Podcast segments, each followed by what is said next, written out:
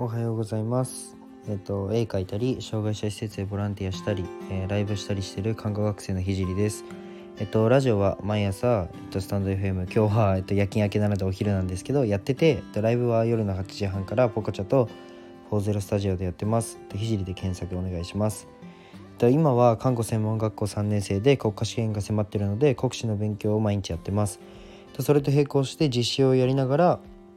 毎日絵だったりラジオだったり、うん、ライブだったりをやってます。えっと、ラジオで話す内容としては何者でもない僕の作品で世界を変えるまでの全てを発信していきます。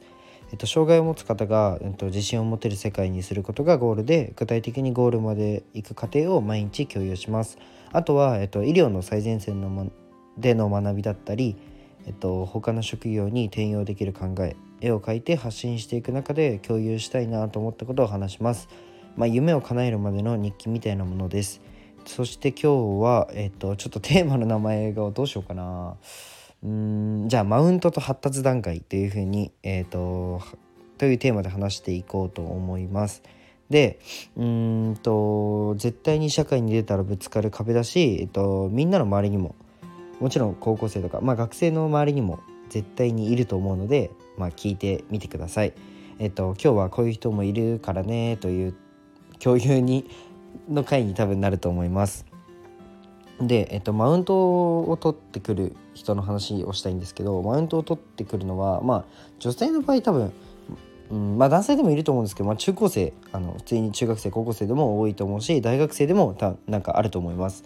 あの彼氏がかっこいいだのどうのこうのとか いろいろあるじゃないですか彼氏がお金持ってるとかなんかそういうのでマウントが、えっと、あると思います。で社会に出ても、まあ、こういうマウントがあるよねだからこうやって回避しようねっていうのを今から話したいんですけど、うん、と昨日のバイト、まあ、今日ですね今日の、うん、と昼の10時頃まで僕夜勤やってたんですけど、うんとバイトであった、まあ、医療あるあるの、まあ、知識マウントを取ってくる人がいましたっていう話をしたいんですけど、まあ、昨日どんなことがあったかっていうと,、うん、と皮膚の皮膚に使う薬ですね。その塗り薬を、えっと、混ぜて使うんだけどこれとこれどっち混ぜた方がいいっていうふうに聞かれて、まあ、結論、えっと、僕の結論は、まあ、処方されてないものを根拠なく使うのは良くないから混ぜるなが僕の結論なんですけど、えっとまあ、利用者の皮膚の状態と薬剤の効果その薬効から、まあ、メカニズムを考えた上で根拠がある上でその薬を塗ってない以上利用者にはいいケアができてないというふうに僕は判断するこれが僕の結論なので。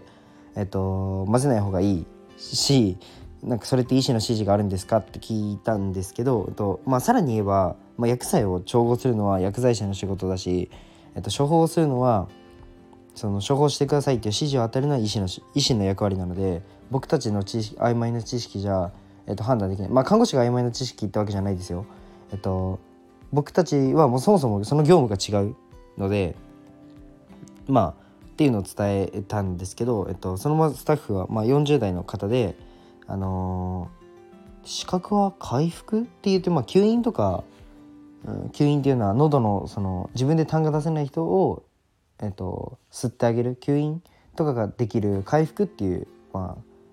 都道府県かな市町村かなが出してる、まあ、資格があるんですけど、まあ、それを持ってる方で、えっと、私なんちゃってナースだからっていうのが、まあ、口癖な方で。まあ、行くたびに自分が今までやってきたことを、まあ、長々と話す方で別にそれ自体全然いいんですよ。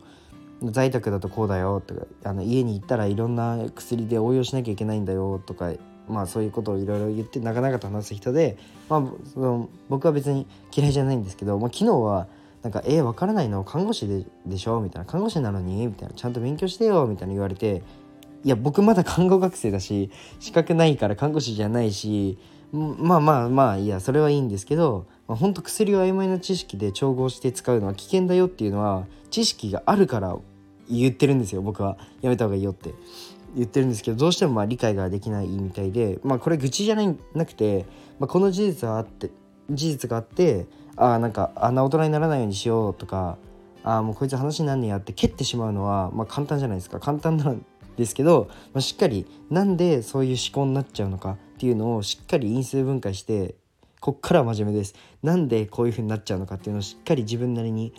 自分なりにというか、まあ、根拠をもとに話していきいきたいと思います。でえっと結構これ分解していくのが重要だと思っててそのスタッフが40代で40代の発達段階っていうのはまあ医療の定義、まあ、エリクソンっていう方が作った定義なんですけどその定義では、まあ、知識や技術を次世代に伝達する時期なんですよ。40代、まあ、壮年期って言われてる40から64歳ぐらいまで。そのその以降は老年期とか高齢者老年期。で壮年期っていう段階は、まあ、知識や技術を次世代の人に伝達する時期と定義されてます。なので、えっと、人間の発達段階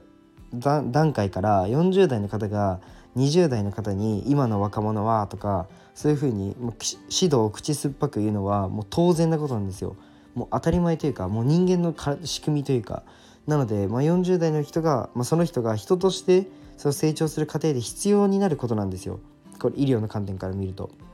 なのでお前20代なのに偉そうに言ってんのよって多分聞いてる人は思うと思うんですけどもうこれは人間のメカニズムなのであの僕の嫌味でも僕のこの考えでも何でもなくて事実です。はい、なのでこの事実を知った上で、まあ、あの40歳だと例えば女性だとエストロゲンっていうホルモンが下がってそのエストロゲンってあの下がるとなんだろうあの更年期症症状とかになりやすいよねイライラしたりしやすくなるよねとかってもうこれって別に僕の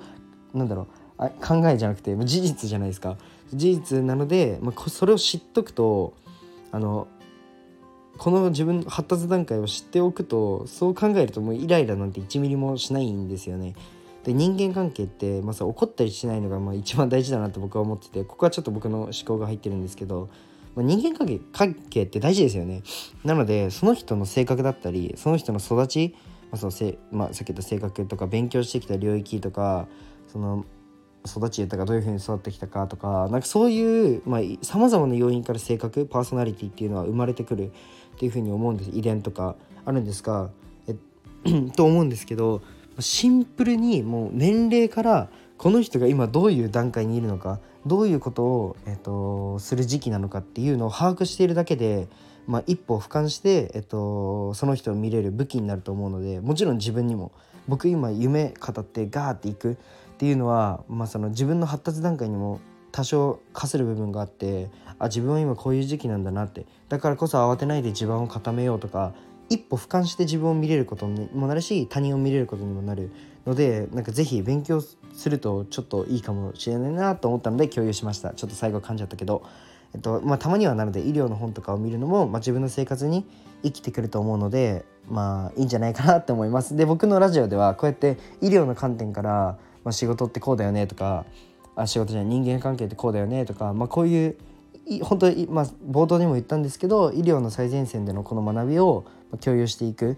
あの回もあるのでぜひお楽しみにしていてください。えっと今日はここまでです。最後まで聞いてくれてありがとうございました。じゃあバイバイ。